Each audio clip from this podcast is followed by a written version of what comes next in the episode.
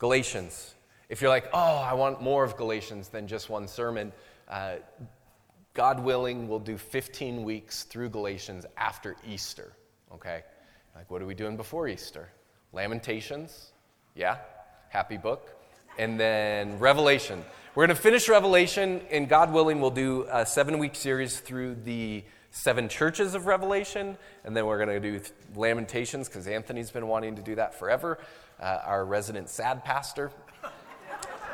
our emo pastor, that'd be a funnier joke. And then we will have Easter Sunday, and then about 15 weeks through Galatians in 2023. But for now, we're doing this fast uh, pedal, run, sprint through the Bible. Uh, we started in Genesis doing a book plus a week. We find ourselves in Galatians, if you want the alliterated title Faith, Family, and Freedom. And it's not um, all bald eagles and American flags, even though it sounds that way. You know, faith, family, freedom, friends. It's, it's more than that. So, I will read chapter 5, verse 16 through 26. Pray and see what God has for us this morning. Paul writes and says, But I say, walk in, by the Spirit, and you will not gratify the desires of the flesh. For the flesh, or for the desires of the flesh are against the Spirit, and the desires of the Spirit are against the flesh, for these are opposed to each other to keep you from doing the things you want to do. But if you are led by the Spirit, you are not under the law. Now, the works of the flesh are evident sexual immorality, impurity, sensuality, idolatry, sorcery, enmity, strife, jealousy, fits of anger, rivalries, dissensions, divisions, envy, drunkenness, orgies, and things like these. I warn you, as I warned you before, that those who do such things will not inherit the kingdom of God. But the fruit of the Spirit is love joy, peace, patience, kindness, goodness, faithfulness, gentleness, self control. Against such things there is no law. And those who belong to Christ Jesus have crucified the flesh with its passions and desires. If we live by the Spirit, let us also keep in step with the Spirit. Let us not become conceited, provoking one another, envying one another. Let's pray. And so, Father, as we now turn our hearts and attention towards your word and what you've done through history, we ask that you would give us eyes to see, ears to hear, and a heart to know and understand and grow in our capacity to love you and our neighbor. And so, would you sort through all that it is we bring into this place this morning? And would you direct, guide, and empower us by your Spirit? It's in Christ's name we pray. Amen. So there's always difficulty in coming to an ancient text that's roughly 2,000 years old and go, what's going on here? And really, this could be said about every single book of the Bible that there's this incredible gap that we have of time, space, culture, language, all of those things. And, and there's kind of this dual danger that goes on, and at least I feel every single week. On one hand, I don't want to get lost in the weeds with all the details and history and minutia. And all of you would say, Amen. I don't like it when you get lost in the weeds either. On the other hand, the danger is that we can just take this text that God has given us and just kind of do whatever gymnastics to make it say whatever I want or I feel week after week. And I don't think you want that either.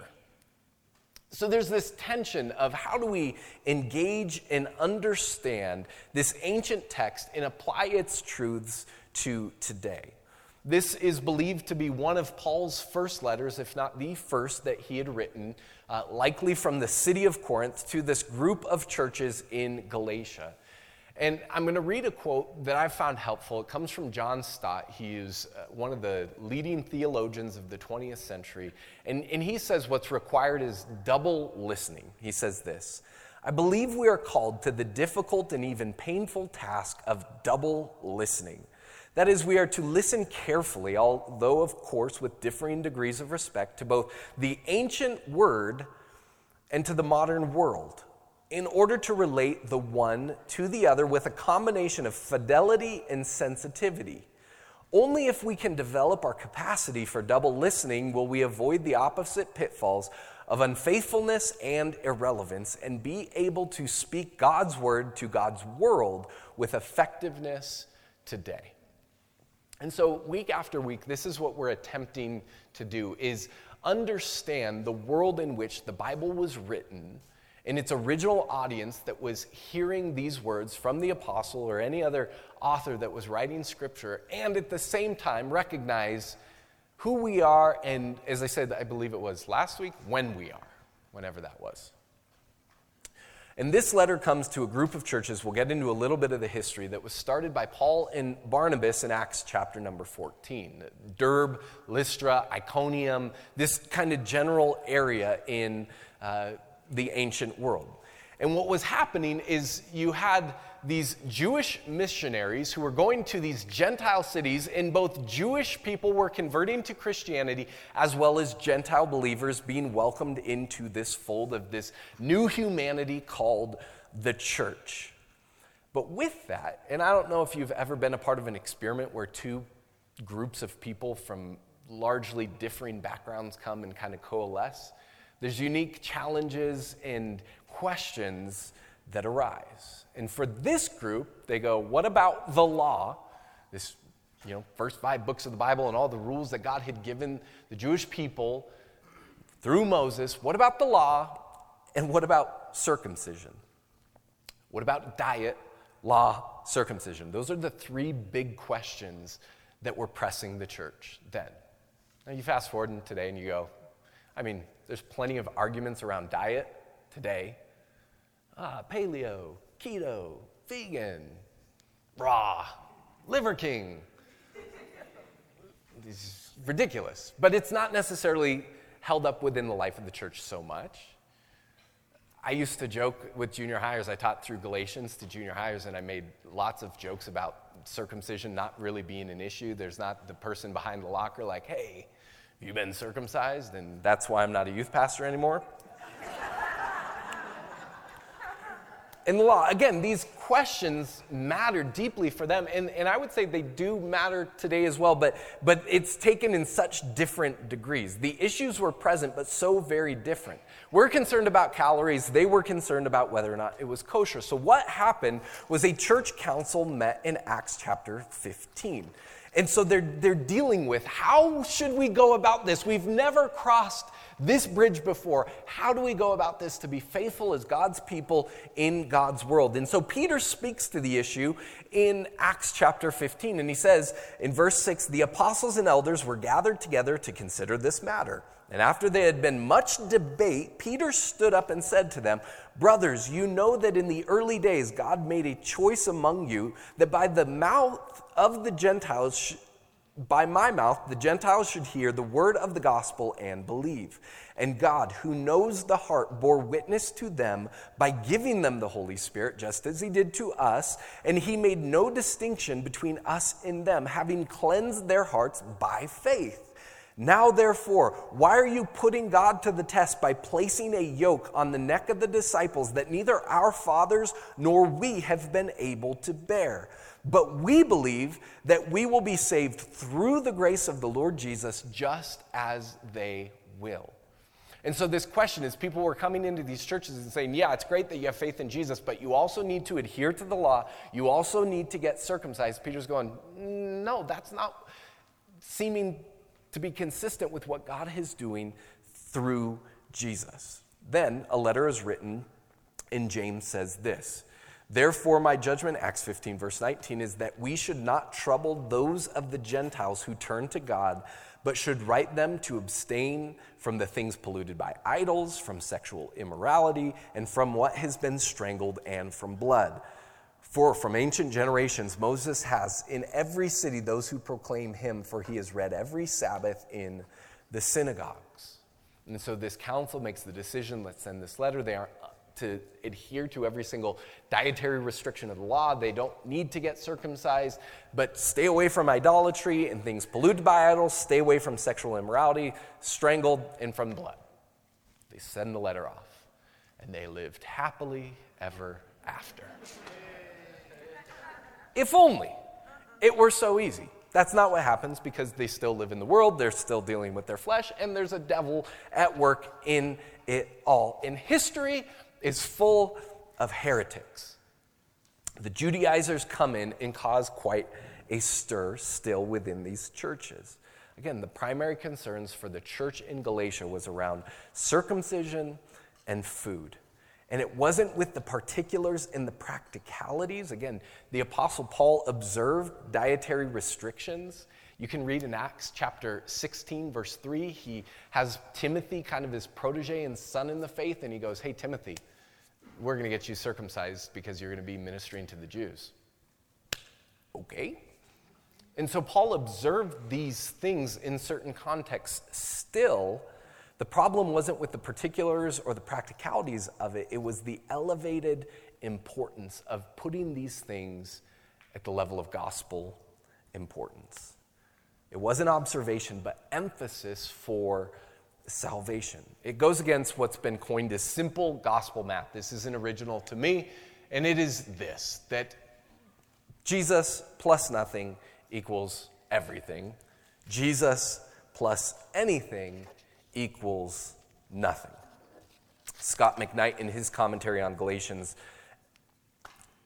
gives a little bit fuller of an understanding. He says Paul was against the legalism of the Judaizers. Again, the Judaizers are the group that came in and said, You need to be circumcised, you need to adhere to the law, because it usurped the work of Christ and the power of the Holy Spirit and forced all converts to become Jews. It was not what was done that rankled Paul, it was why these things were done that produced his quick reaction. The system is one of addition by subtraction, adding to the gospel by subtracting the sufficiency of Christ and the Spirit. And so this letter comes to these people to clarify and communicate and then call them to life with Jesus together. And so you see kind of a, and this is a rough breakdown. In chapters one through two, he re-communicates to them what the faith is all about. In chapters three and four, he then connects them to the family of God of old. And then in chapters five and six, he writes to them to show them what true Christian freedom looks like. And again, that's not, when I say all of those words, faith, family, freedom, it's not, you know, barbecue and bald eagles and American ideals. It's not like Chip and JoJo with, you know, uh, the fish on it kind of thing. Love Chip and JoJo, but he's not talking about our common understanding of kind of this pseudo sort of faith and we like the ideals of family and freedom. Like he's addressing something different, and I hope we see that by the end. First, he roots them again in the faith. Chapter 1 verse 6 through 9, Paul clarifies to them and, and uses some pretty strong language to not leave what they had been given. So he says, I'm astonished that you are so quickly deserting him who called you in the grace of Christ and are turning to a different gospel. Not that there is another one, but there are some who trouble you and want to distort the gospel of Christ. But even if we or an angel from heaven should preach to you a gospel contrary to the one we preach to you, let him be accursed. You hear that, Joseph Smith? Um, as we have said before, so now I say again if anyone is preaching to you a gospel contrary to the one you received, let him be accursed. Notice what they were given was another gospel, a distortion of the gospel. It was taking on top of the free work of who Jesus was and what he had done. That Jesus had arrived on earth, that Jesus had fulfilled the law, that Jesus had died on the cross, that he had risen again and welcomed us into this family, and that Jesus alone is sufficient for salvation, they wanted to add on top of that. And so they're saying, yeah, faith in him plus whatever it is. Whenever it's neglected that Jesus alone is the way and the truth and the life, and that no one comes to the Father through him, you get a distortion in a lessening of the true gospel. This gospel changes everything. And Paul shows them how that faith in Jesus is to affect and infiltrate and influence everything in life.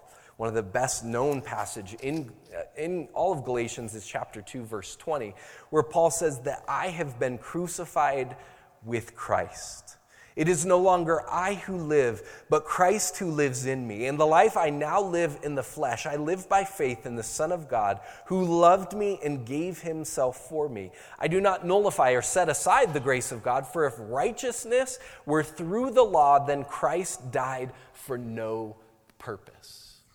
Do you see within his language how all encompassing this faith is for him? We just sang, and it, and it struck me as odd, but then I go, oh, yeah, that's biblical. Your blood flows through my veins. And I go, that's pretty graphic imagery. And, and, we sing that freely, like, yeah, your blood throws, flows through my veins. And you wonder why Brianna sings and not me. this is it. We are crucified with Christ. The life we have in Christ is not our life, but it's Him living in and, and through us. And in living in and through Christ, we don't set aside his grace to move on to law, move on to legalism, move on to additional rules that we elevate to the level of salvation. We live in him. Everything comes in and through him. Jesus is the foundation in the center. And friends, if or when there's anything else that is emphasized or elevated, it shifts the center and becomes one of my favorite words, cattywampus. You know the word cattywampus? It's in the dictionary. It's off center and wibbly wobbly. That's what happens when you come into a church. And, and here's the thing every church is going to say, We're all about Jesus. And you go, Okay, but then what is emphasized week after week, month after month, year after year? For many churches, it's like, yeah, we love Jesus, but you really need to serve and you need to serve in here. So if you aren't serving, you're sinning. You're like, wait, what? Like, yeah, service is important, but if that's elevated to here, we got this, this week there was a clip that, that went online about a very influential pastor and person. I'm not gonna I'm not gonna out him, but it, it made me so discouraged because he was speaking at a political rally, and it was all about not just that you vote, but who you vote for, making sure it's the right vote. And I go, again, we've talked about this. We want to put people above politics, but what has happened, and I think it's one of the newer things in at least my time, is this elevation of politics to the place of utmost importance. Not just that you participate, but who you're voting for, and, and, and it's a, another kingdom that's being elevated to this place. Again, for them, circumcision, adhering to the law. And Paul's saying, no, it's this unadulterated gospel that through faith alone, in Christ alone, by grace alone, that's what we build our lives on, and that's what the family of God is formed around. And that's not some new invention, but it's connected to the whole story. In chapters 3 and 4, we see how Paul connects this first century church into the family of God, going all the way back to Abraham, who I don't know if you heard, he had many sons. Many sons had Father Abraham. I'm one of them, so are you. Let's just praise the Lord. Right hand. I don't know. I, anyways, I'm not going to get too far off. Paul recalls all the way back to Genesis 12 and Genesis 15 that this promise God gave to Abraham that from him all the nations of the world would be blessed. That he believed God and it was counted towards him as righteousness, and that Jesus then connects us to that whole movement. Galatians chapter 3, verse 5 through 9. Paul says, Does he who supplies the Spirit to you and works miracles among you do so by works of the law or by hearing by faith, just as Abraham believed God and it was counted to him as righteousness. Know then that it is those of faith who are the sons of Abraham.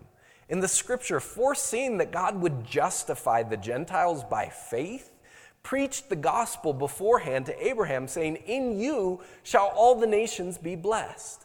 So then, those who are of faith are blessed along with Abraham, the man of faith. Paul's showing these people who are wondering who they are and how they're to relate to the, the covenant and the law and all of these things. He's saying, You're connected by grace through Christ. And so then the question can become, if you read it, then why the law? Why, why did God ever give the law? Why does this exist? Well, it, Paul shows that it had its time and its purpose, and it's really, I mean, you could go into a deep dive of all of the aspects of the law and what it meant for the life. I'm oversimplifying it all to a couple things that the law shows people their need and it foreshadows a savior. And that's what we see in chapter 3, verse 23 through 29, where Paul says, Now before faith came, we were held captive under the law, imprisoned until the coming faith would be revealed. So then the law was our guardian until Christ came in order that we might be justified by faith. But now the law has come, we are no longer under a guardian, for in Christ Jesus you are all sons of God through faith. For as many of you as were baptized into Christ have put on Christ. And then see what happens under the gospel. There's neither Jew nor Greek, there's neither slave nor free there's neither male and female, for you are all one in Christ. And if you are Christ's, then you are Abraham's offspring, heirs according to his promise. Again, after Easter, we'll do a much deeper dive on what all of that means. What Paul is going to great lengths to show them is how they're connected into this story and how Jesus fulfills it all that the law shows us our need. If you look at the Ten Commandments, and there's, I believe, 613 laws within the Torah, you go, I don't keep them. I'm imperfect and I need a Savior. Is, is a Savior coming? And all through the story, it says there's going to be one. One's going to come. There's going to be a Messiah. And Jesus is that Messiah And this church is Jesus removes all of these boundaries of Jew and Greek, slave and free, male and female, and unites them to one. We see this is the answer to Jesus' high priestly prayer in John 17 that he would make them one. Then, chapter 5 and 6 show us that not only do we have this faith in Jesus, not only are we connected to this family together, but that family is then free. And we sang this Galatians 5, verse 1 For freedom, Christ has set us free. Stand firm, therefore, and do not submit again to a yoke of slavery. What being in Christ brings in one's life is freedom. And again, here's where we need double listening to, to better understand what Paul was saying then because of how we're influenced today. We see this word freedom and we often place it in our context that has more influence from stars and stripes than, than scriptures, more of a modern and postmodern understanding of freedom than what scripture is giving. Again, I'm not anti United States. Scripture played a role in the forming of this country, but the freedom of God's kingdom isn't about independence from the crown and eliminating taxation without representation. It's just not. It's better. He's talking about freedom from the curse that was brought in Genesis chapter 3 freedom from condemnation of being alienated from God because of sin, freedom from alienation from God and our neighbor. This freedom is about a new heart, it's about a new life, it's about a new creation, as Paul tells the church in Corinth. Which leads to then a spirit empowered life that says no to sin and dehumanizing things and yes to life and obedience. And again, why this is foreign to us is because when we think freedom, we mostly go to me, myself, and I. We, we go to the personal and we go to the individual. And, and it's kind of the spirit of our age is, you know, there's the sticker, don't tread on me. Don't tell me what to do. And both sides of the political spectrum in our binary world and understanding live that out in different ways. Tim Keller, in his book on preaching, helps. He says, freedom of choice without limits, how we think of freedom, has become almost sacred. Philosophers call this negative freedom, freedom from constraints, when they contrast with positive freedom, the freedom to pursue some good aim. Absolute negative freedom becomes the chief moral good, so that, quote, the only sin which is not tolerated is intolerance. If that strikes something in you, you can see D.A. Carson's book, The Intolerance of Tolerance, that was written a handful of years ago. And so, because we live in this world, again, we have to reorient our brains when we hear this word, from what the Bible's saying versus what we hear in our day and age.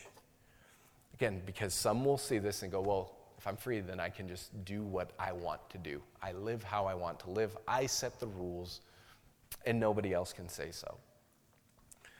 But gospel freedom, a freedom in Christ, a spirit filled life, is empowered and it says no to sin and yes to grace. And that isn't a return to the law, but a new way to live in the in between. That's what Paul's saying when he says, walk in the Spirit. And I think this does something with us, in us, for us as we follow after Jesus together. It untethers us from the cultural could of the flesh. Well, I can do that. I could do that. And so we go about in life and experimentation and we put ourselves at the center and we're God, and that has ripple effects in life. The culture says, well, if you could do it, then go ahead. Who's anyone or anybody to say anything against you? And Paul lists out what that is in the works of the flesh that are evidence. There's three major categories there's sexual sins, sexual immorality, impurity, debauchery, orgies. There's religious sins, idolatry, and witchcraft. There's social sins of hatred, discord, jealousy, fits of rage, selfish ambition, dissensions, factions, and envy. He's saying this is a, a work of the flesh. This is not who you are in Christ. But again, he speaks to the fact that there's a bit of a war that is still at work. What a Christian ought to want to do is live in step with the Spirit. Again, and you can get a little more maybe in Romans chapter 7 of this kind of, and I'm struggling to find language around this tension, this battle, this frustration that we all feel living this life in the in between. I've yet, well, that's not true. I have met a couple people, one in particular, that was all about you, you won't sin anymore. If you're in Christ, you won't sin. I go, Really? And I believe that if you're in Christ, you don't have to sin. If you're in Christ, you have the power to not sin. 10 times out of 10, yes, but there's still this in between and this tension and battle we feel, right? Yeah. And so I, it's, mm, yeah, that guy I said, let me talk to your wife. Oh, okay, yeah. Mm, okay. So within culture, we go, well, if you can do it, you go ahead. It's all about you. Feels good, do it, whatever. That's the cultural could. And the life in the Spirit frees us from that. On the other side, what it frees us from is a religious, legalistic, moralistic should. Well, you should go about. And, and I think every, most, every church is plagued by this that elevates its particular rules and things to a bit of a religious state. In my upbringing, first job I had at a church, they said, You can't watch rated R movies here. Here? What? Like, yeah, if you want to see a rated R movie in the theaters, go to Phoenix.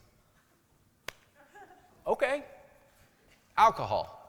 Again, hot topic, there's teetotaling movements, there's indulge movements, there's in between, right? And again, this particular church, it was because you're on staff, because people look up to you, you, you can't drink alcohol here. Just go to Phoenix. And so, me as a rebellious, you know, 21 year old is like, I'll show you. I got in trouble a lot. But often, church cultures can elevate secondary, third, fourth, fifth tier rules, whatever it may be dress, media that you're allowed or not to. There's the whole thing about whether or not Christians could or should read or watch Harry Potter. Well, sorcery's in Galatians, and Harry Potter's got sorcery. Therefore, don't watch Harry Potter. It's biblical. See what I did? I'm good at this.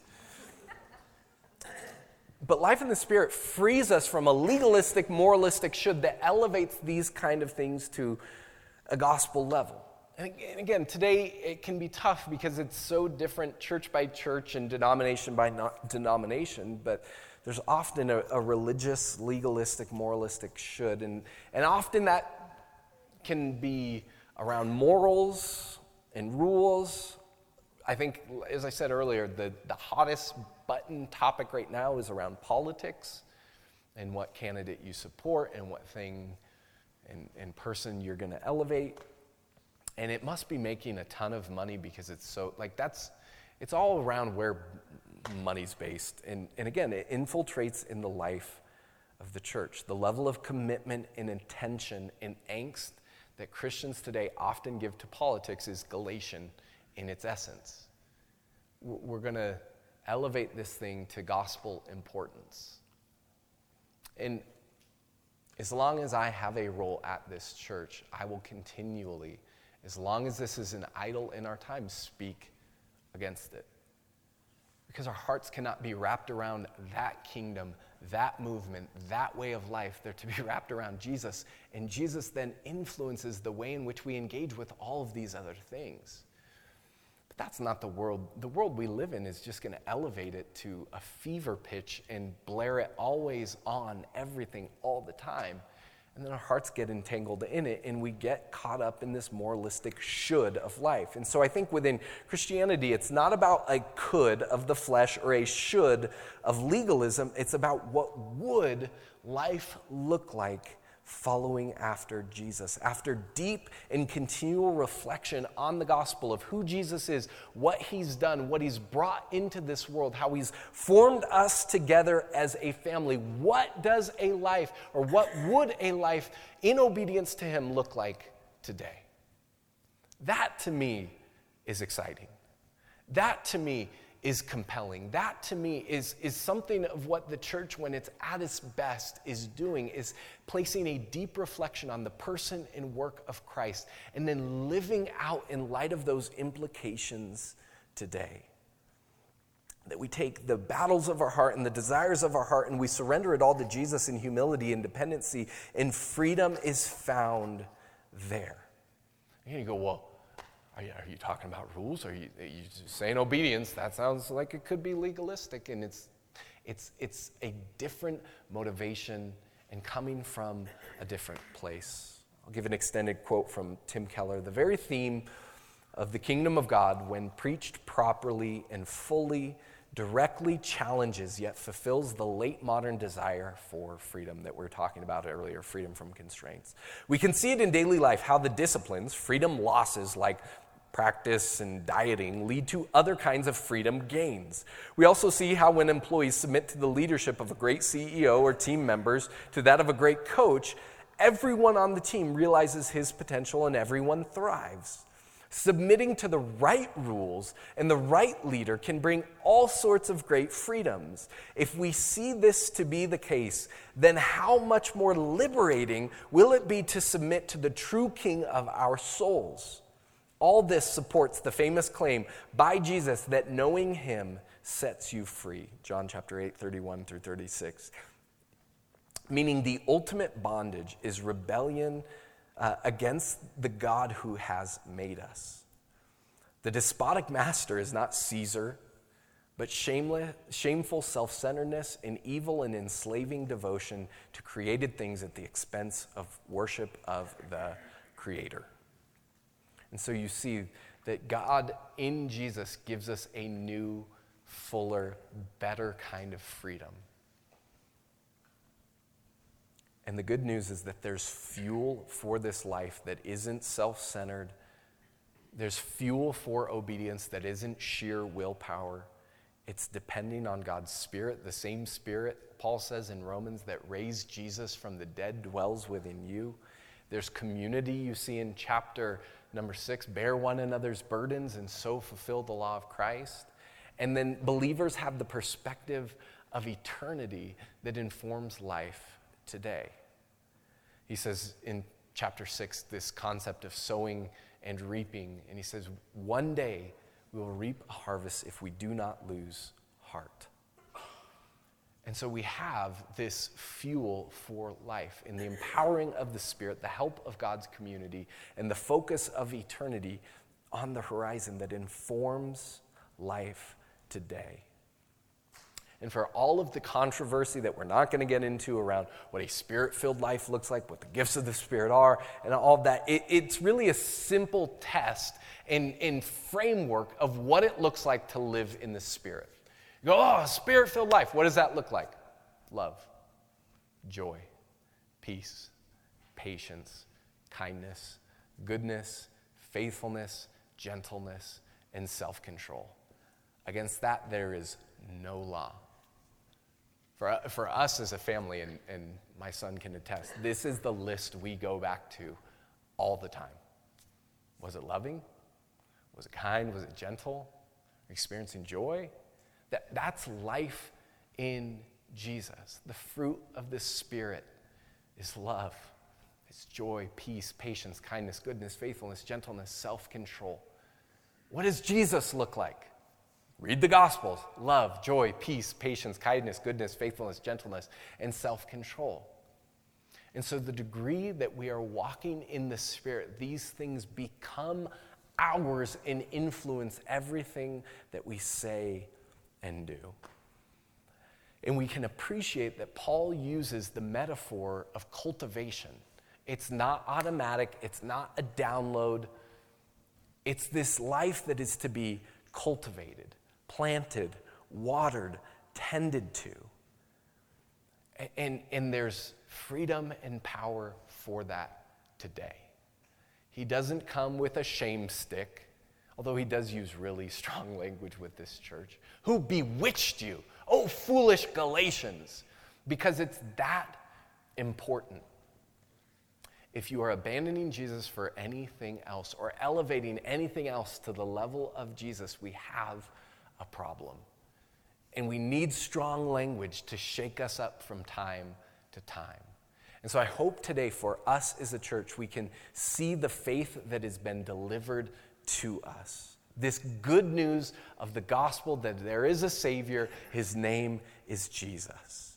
We can belong to and celebrate this funky family that has been formed known as the church. And you are a testimony to that. We are a diverse people of all sorts of different backgrounds, all sorts of different beliefs, all sorts of different convictions. And Jesus is uniting us together, not around all of that other stuff, but around Him to where we can experience life together as His family.